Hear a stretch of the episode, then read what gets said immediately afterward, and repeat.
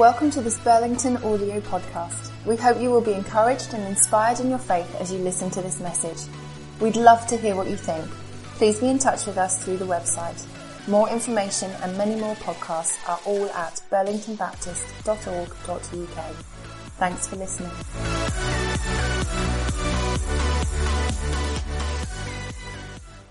Um, so three weeks, what were they thinking? I mean, who had that idea?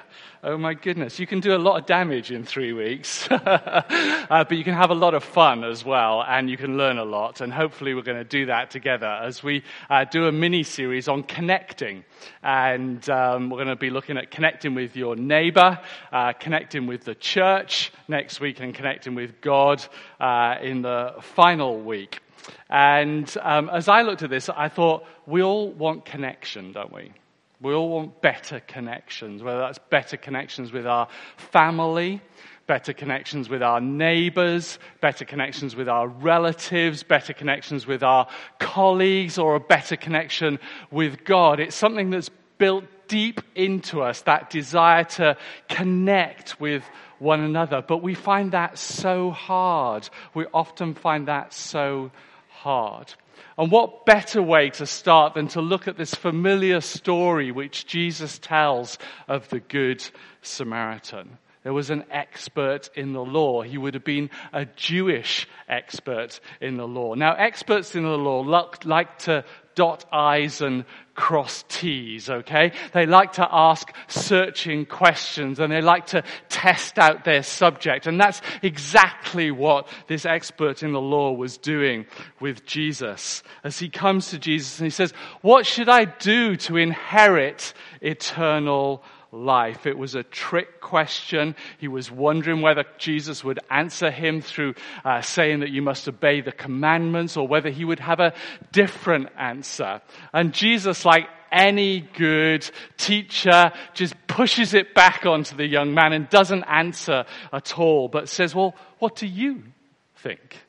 And the man says, well, love, quoting the Old Testament, love the Lord your God with all your heart and with all your soul and with all your mind and with all your strength, and love your neighbor as yourself. And Jesus says, you have answered correctly. That's right. That's a good answer. So the expert in the law is feeling very uh, proud of himself at that point and very strong, and then turns on Jesus and says, well, who is my neighbor? And out of that one question gets released a story. Do you think Jesus made that story up on the spot? Or was it one that was released from the vaults of heaven for all time to each actually teach us something which is an eternal truth? And Jesus tells them the story of the Good Samaritan. But turn to the person next to you just for a moment and answer the question which the teacher, the expert in the law, asked Jesus, who is your neighbor? Go.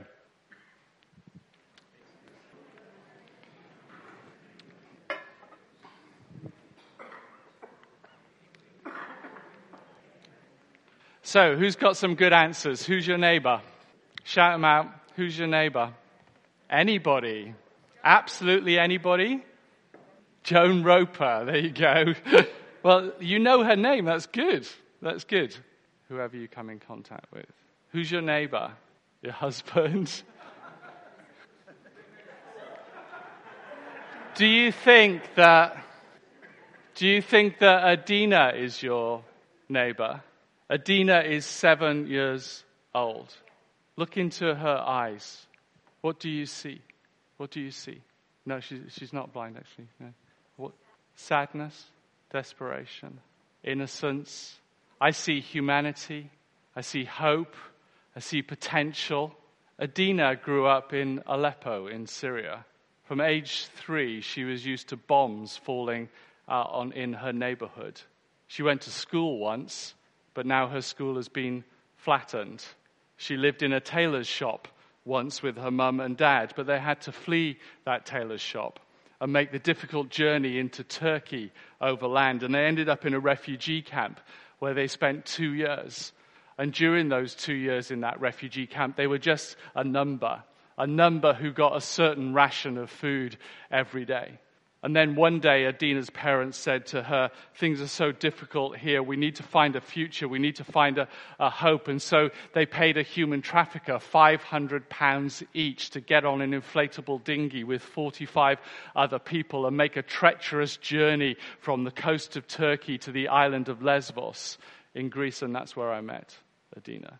And when they told me their story, they didn't know where they were going to go. They didn't know where they were going to end up. They didn't know if they were going to end up in Berlin or Stockholm or stay in Athens. I don't know where they are now.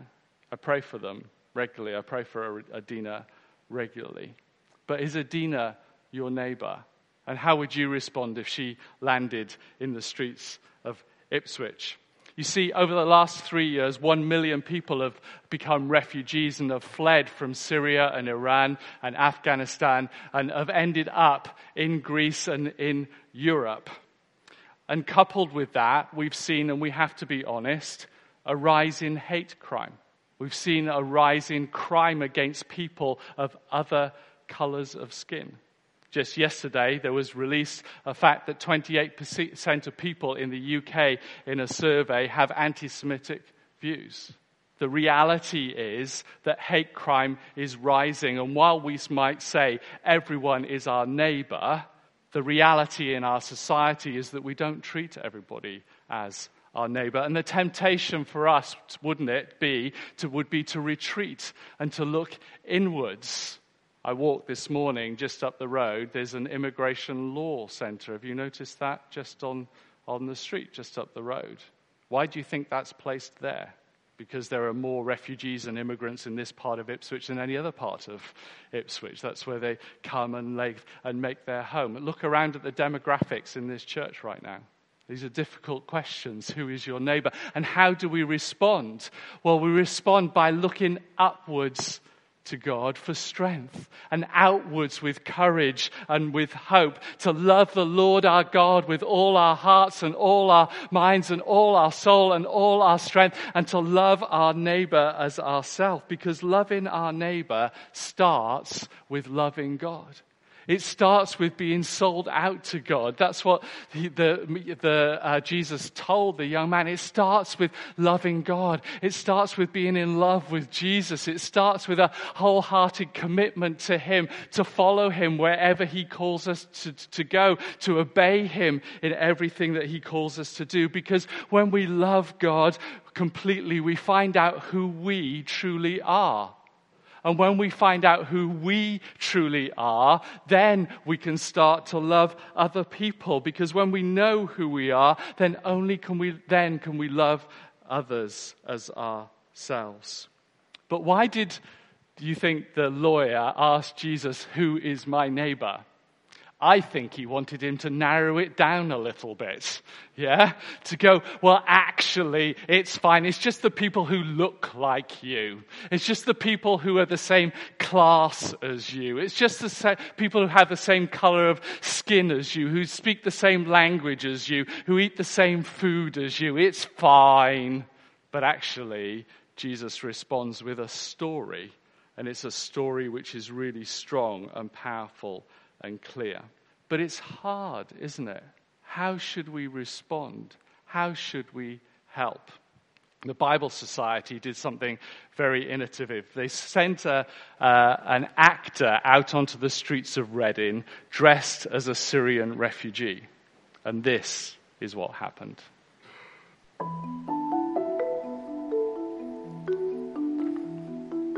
Excuse me, can I ask you a question? I'm not asking for money.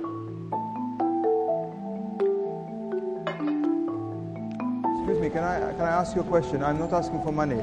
I, I am a refugee. I'm looking for a place to stay. I'm from Syria. Do you know where I could find a place to stay? Uh, it's been a very, very hard. I haven't seen my family in six months. Excuse me. Excuse me. Could I ask you a question? I, I'm looking for a place to stay. Do you know a place? No, no, no. no, no. no. I'm I'm looking for a place to stay. Okay. Do, do you know? I, I'm a refugee. I come from Syria. I, I don't ask for money. I'm not asking. I don't have a place you can stay, but I know a place you can stay. Yeah. You do have a place? No, no, I don't really have a place. I've got my own flat, man. Do you have a friend here that I could stay with, or...? Uh...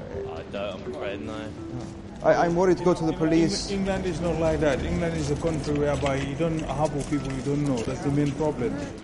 You need to go speak to the council, Edinburgh Council. It's, I only need a few days because it's it has been very hard. I actually have uh, a spare bedroom, so I could potentially ha- help you and let you stay for maybe about four days. This would be uh, amazing. Okay, I'm going to take a risk because I don't know you. You're a complete stranger, but I understand. I'd, I, you know, I'm, I, my heart goes out to people who mm. are in a situation like this. You know, this is not your fault, mm. and I believe in helping people. Then I might be able to get you a job there in a pizza shop.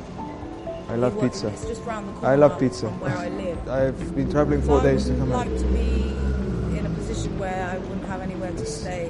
Mm. This is incredible. This I cannot thank you enough. Then Jesus said to the expert in the law, "Which of these three do you think was a neighbor to the man who fell into the hands of robbers?" The expert in the law replied, "The one who had mercy on him."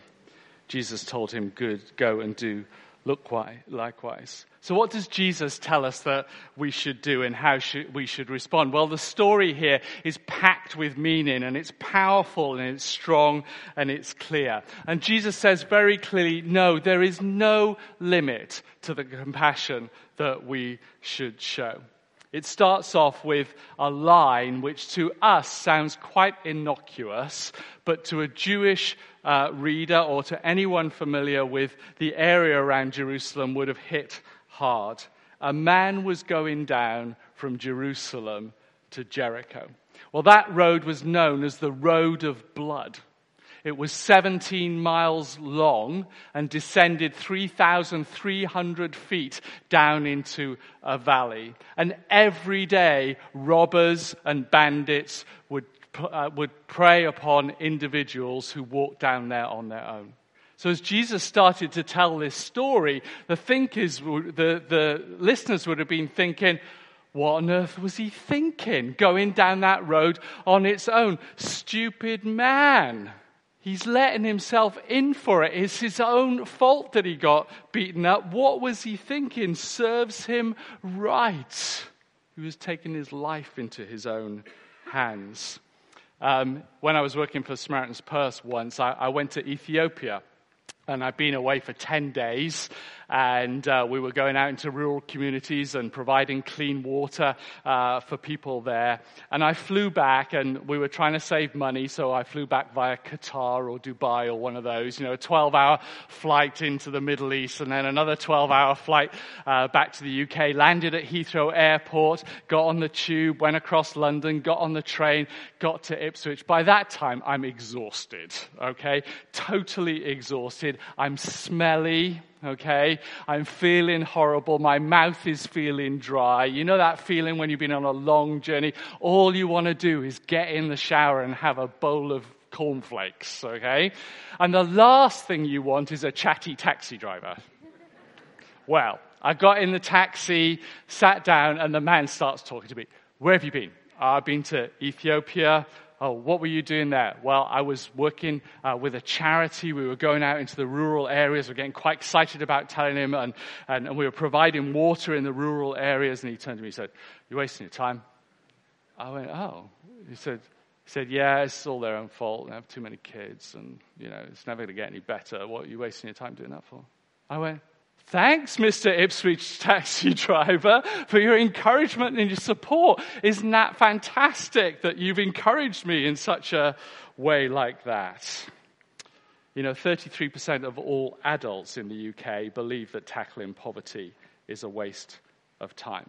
And we may not have expressed that view ourselves, but we've all heard it in the pub, in the workplace, or over a dinner party. And these are words that need to be challenged by Jesus' words here. Who is your neighbor? Now, I would want to ask, uh, why, why didn't the priest and the Levite stop?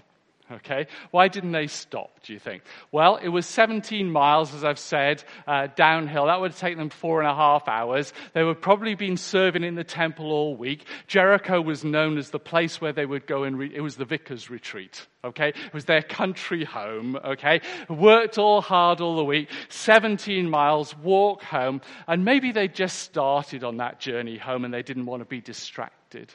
I sometimes feel like that, don't you, when I walk past a homeless person on the side of the street. I'm just on my way somewhere. I don't want to be distracted.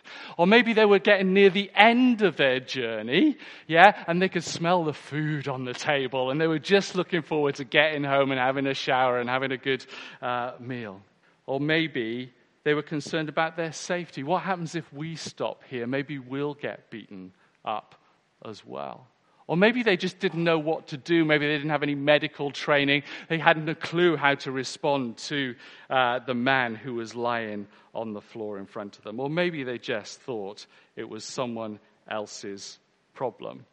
We can all sympathize and empathize with that. We're all busy. We all have increasing demands on our time. And actually, like that lady in the video said, it's a risk to invite a stranger into your home. It's a risk that we might get hurt. It's a risk that we might have to take responsibility. It's a risk to get involved. It's a risk of, of not knowing what's going to happen. You know, for fourteen years for me, um, I was able to act that out through Samaritan's Purse. It was less of a personal risk to me because we were doing some good stuff.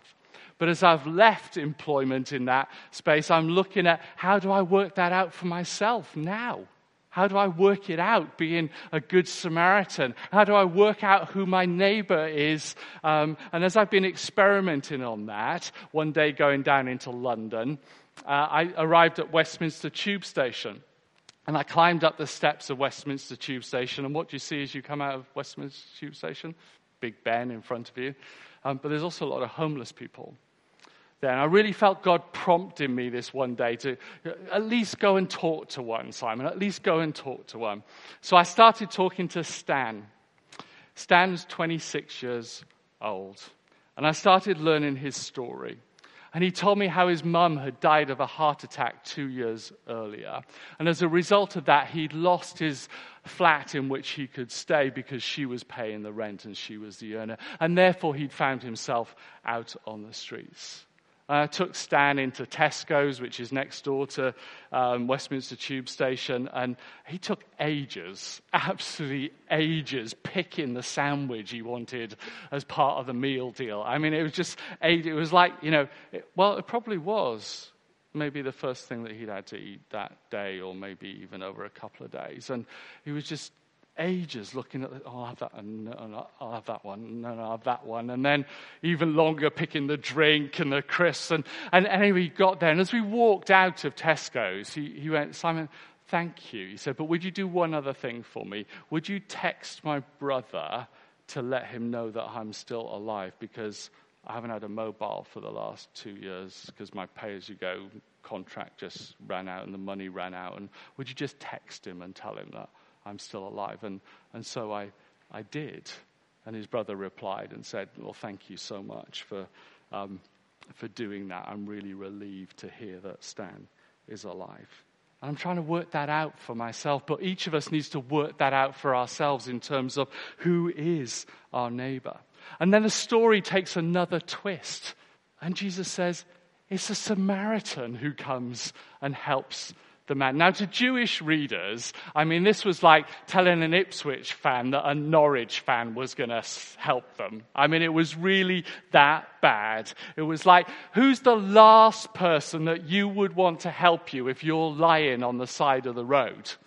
A Norwich fan, okay? I mean, it might be worse to just lie there, or better even to, to lie there. The Samaritans were hated by the Jews. They were defiled. Uh, they defiled the Jewish temple. They had bitter fights with them. Uh, they couldn't even drink from the same cup as a Samaritan. And what's interesting in this story is they couldn't even take the oil and wine that the Jews used. They weren't allowed to share oil and wine. And yet it's the Samaritan who, you notice, Jesus says, binds up the wounds with oil and wine on a Jewish man. It's the Samaritan who puts him on his donkey. It's the Samaritan who takes him to the inn. It's the Samaritan who stays overnight till the following morning and gives the man, gives the innkeeper two denarii to look after him and promise him to give even more money when he comes back again. You see, this story leaves us with two big questions. What does it look like to love someone? Spending two minutes with them, buying them a meal in Tesco's, giving them your spare room, loving them for life. And is anybody off limits? Are refugees off limits? Are ISIS off limits? Are the homeless people off limits? Are people who've caused their own problems and whose fault it is off limits? And Jesus would say, no, no one is off limits. In the nineteen fifties, Bob Pierce started an organization called World Vision, which has grown to be one of the largest international relief organizations around the globe. And he ran that for twenty years and then left and joined Samaritan's Purse and started that. And he had this saying, "Let my heart be broken by the things that break the heart of God." Let my heart be broken by the things that break the heart of God. To, to be honest, we can be overwhelmed, can't we? We can go, where on earth do we start? What else, what can we really do? How can we really make a difference? Well, it starts with praying this prayer. Let my heart be broken by the things that break the heart of God. It's a dangerous prayer. It's a cry from our hearts. Lord, break my heart with what's breaking yours. Give me your compassion. How do we do it? Well, Jesus had compassion and he acted. He chose not just to explain our suffering, but to enter our suffering. Not just to talk about our suffering, but to enter in it, into it. Jesus, who was fully God and yet fully man, experiencing our suffering and our pain and coming alongside and changing everything for the better. In Luke seven, we read of him coming to a widow whose son has just died and having so much compassion that he wept, and then he raised the son back into life. In Matthew fifteen, we read of a crowd of five thousand people who are hungry and hadn't been fed all day, and he brought them bread and fish and fed them and left them changed because they'd been fed. In Matthew nine, we find Jesus having compassion on those who are dis- downhearted and discouraged, like sheep without a shepherd. And in Matthew twenty, we find him healing two blind men and giving them sight back because of the compassion that he felt. You see, Jesus didn't just see people suffering and talk about them. He did something about them. He didn't leave the disciples in the middle of the storm on the boat. He calmed the waves. He didn't leave Lazarus in the tomb. He raised him to life again. He didn't leave guests at the wedding without any wine. He took the water and changed it into the best wine available. He didn't leave the blind men and the deaf men not seeing and not hearing. He gave them back their sight and their hearing. We have a God who delights in turning mourning into dancing, sorrow into joy, suffering into triumph, darkness into light, and death into life. And Jesus invites us to respond by saying, go and do likewise. Go and do likewise. If we want to see Christ back in our communities, then Jesus calls us to feed the hungry, to clothe the naked, to free the prisoners, to bind up the brokenhearted, to heal the sick, and to include those who are marginalized and excluded. I wonder what you think it would look like if we all took seriously that command to go and do likewise. This is Samara. Samara is a young mum who lives in Brighton on the south coast. She has two young children. I met her earlier this summer and was deeply moved by her story. Back in two thousand thirteen, she watched on the television uh, the bombs hitting Aleppo and Homs in Syria and decided that she had to do something about it. Now, she's a young mum. Her kids are in primary school, okay? She's doing the school run every day. She's a nurse. Um, her husband's out at work. She's got enough on her plate. But she saw what was happening in Syria, and she started ringing around various charities and saying, what can I do? What can I do? These people need help. What can I do? And every single charity that she rang went, well, there's not much you can do, really. It's really difficult situation. It's difficult to get things in. It's really hard. Um, you know, we're doing a little bit there, but it's a bit under the radar. And, and she went, enough of this. There are people suffering. There must be something I can do. So through a friend, she got introduced to a doctor who was working in Aleppo. And the doctor said to her, we're desperate for medical supplies. We're absolutely desperate for bandages, drugs, anything you can send us. Please send us. And she said, I'm a young mum. I don't know how to do this. I, I've got no idea. So she prayed, and she got her church praying. And in two thousand fourteen, they sent their first container, a lorry full of aid, to Syria, to that doctor in Aleppo. And since two thousand fourteen, she and her friends have sent seventy-seven containers of medical aid to the people of Syria. She's opened five hospitals in Syria and supported those five hospitals single-handedly as part of Samara's aid appeal, because she took seriously Jesus' command to go and do likewise. And this is a bit of her story. She could be any five-year-old getting bandaged up in hospital the world over, but this little girl was hurt falling in the rubble left by explosions outside her home in Syria. She and all these other patients only have access to medical care at all thanks to an appeal started by one woman from Brighton. Hospitals are continually targeted and attacked in Syria deliberately. About half of the medical profession have left the country. It's so dangerous now, and doctors and nurses are actively targeted and killed. A few weeks ago, a father was brought into our hospital having been shot in the abdomen. If he had had to be transported to another hospital, it would have taken a good four and a half hours for him to get there, and he would have died during that time. We can't say exactly where they are for security reasons, but one of the hospitals is in an area previously held by the so-called Islamic State group. The appeal also funds a medical team in the Aleppo area, scene of some of the war's fiercest fighting. Samara Levy started collecting clothes and shoes from parents at her son's school in August twenty fourteen. Now, two years later, her volunteers are about to finish their forty-seventh lorry load of donations, ready to set off for refugee camps in Syria and Iraq, as well as to supply the two new hospitals. My dad died about a little over a year ago, and we actually labelled the boxes and marked them with red, with red tape. And Samara had them tracked, and we actually saw images of the man that actually received the aid box. So we know that it gets there, and Dad would have been really proud. So, yeah, it's good. But the hospitals also need financial donations to be able to operate. The first treated one thousand patients last month, but currently the appeal is only raising enough money to run them at a third of their full capacity. The lead doctor in Syria was worried about his safety if he spoke to us on the phone, but agreed to answer my questions over email, describing his struggles with team members being kidnapped, equipment stolen, and coping with physical attacks on staff. The most difficult part, he said, is to keep our team encouraged. Imagine if you see ten dead people each day. Sometimes I want to cry. I feel that I have to be like Superman, but I'm just a normal man. And with the conflict in Syria as bitter and bloody as ever, Samara and her team are now fundraising for their third hospital. Amanda Akas, B B C Southeast Today.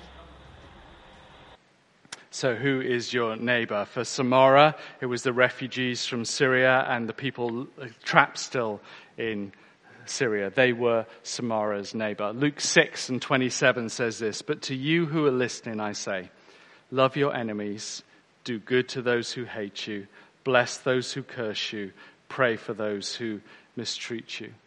It would be tempting, wouldn't it, with so much atrocity going around the world, to actually retreat into our churches, to shut the doors, to watch another Netflix box set, to shut our home doors, to not let anybody in, to retreat into ourselves. But now more than ever, people need Jesus. They need to hear about him and his love and his compassion.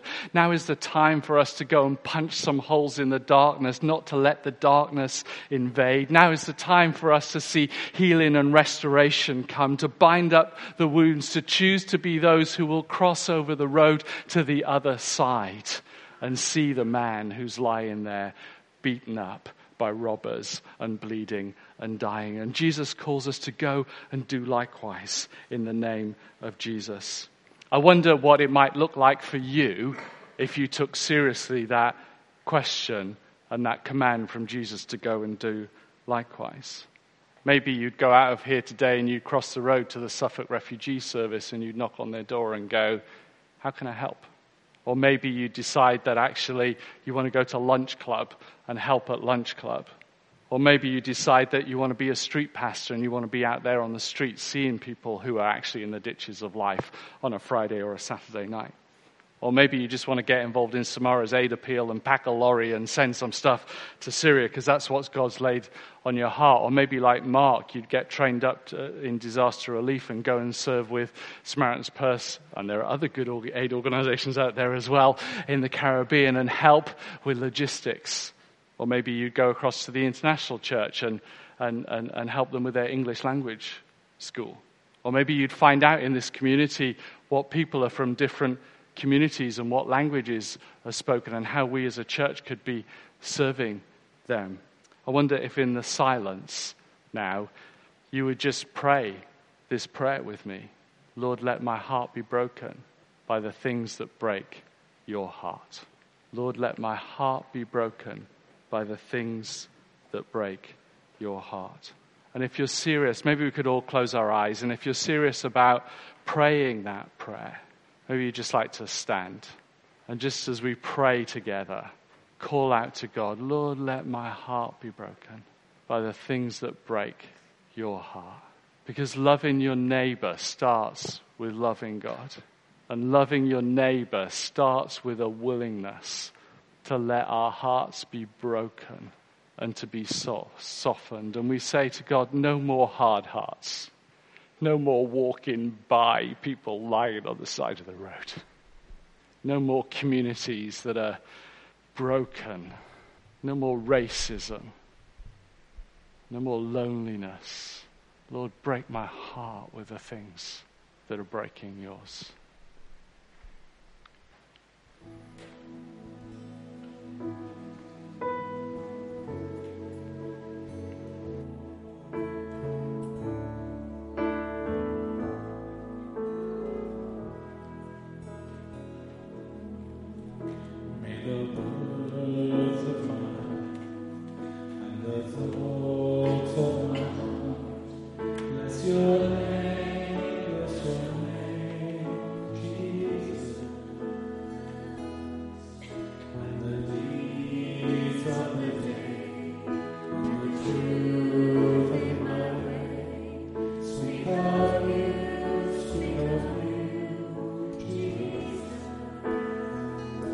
This is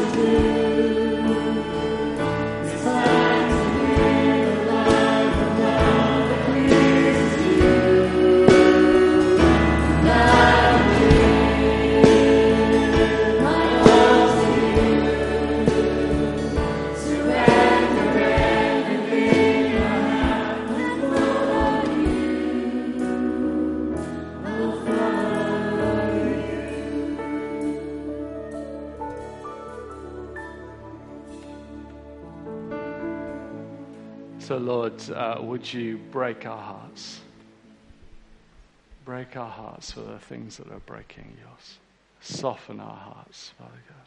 Let us be those that are marked by love, that are marked by taking the risk to cross the road, that are marked by taking the risk to love, that are marked by taking the risk to engage with those who look differently to us and speak differently to us and eat differently to us. Father God, break our hearts. Would you do that in this moment? Would you just break our hearts? Lord, help us not to be afraid to cry. Let us not be afraid to feel the weight of pain that you feel for your broken world. In this moment, by your Holy Spirit, would you just break us, break us, Jesus, with what's on your heart. Jesus, Jesus. Do something deep and powerful and personal in our lives that sends us out to stop running around, ignoring what's happening, and to engage. Jesus. Maybe you take a seat a, a moment, because um, before we finish, there's a different angle that I just want to look at this story from. Every story that Jesus told, the listener was always able to relate into a character. Have you noticed that? And I just wonder who this expert in the law was relating into. I don't think it was the priest. I don't think it was the Levite. And I don't think it was the Samaritan. So who would he have related into? I believe he would have related into the man who was lying by the side of the road, who was beaten up, who was bleeding and needed rescuing.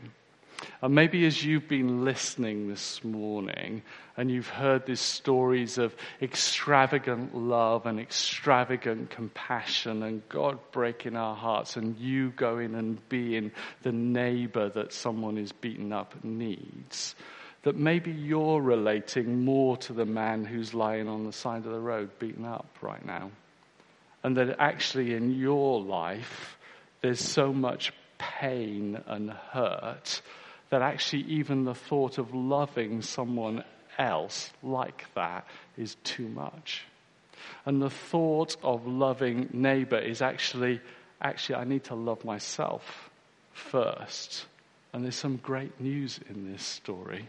There's some fantastic news in this story, because the Samaritan comes along and shows extravagant love and rescues the man who's in the pits of, of life and saves him.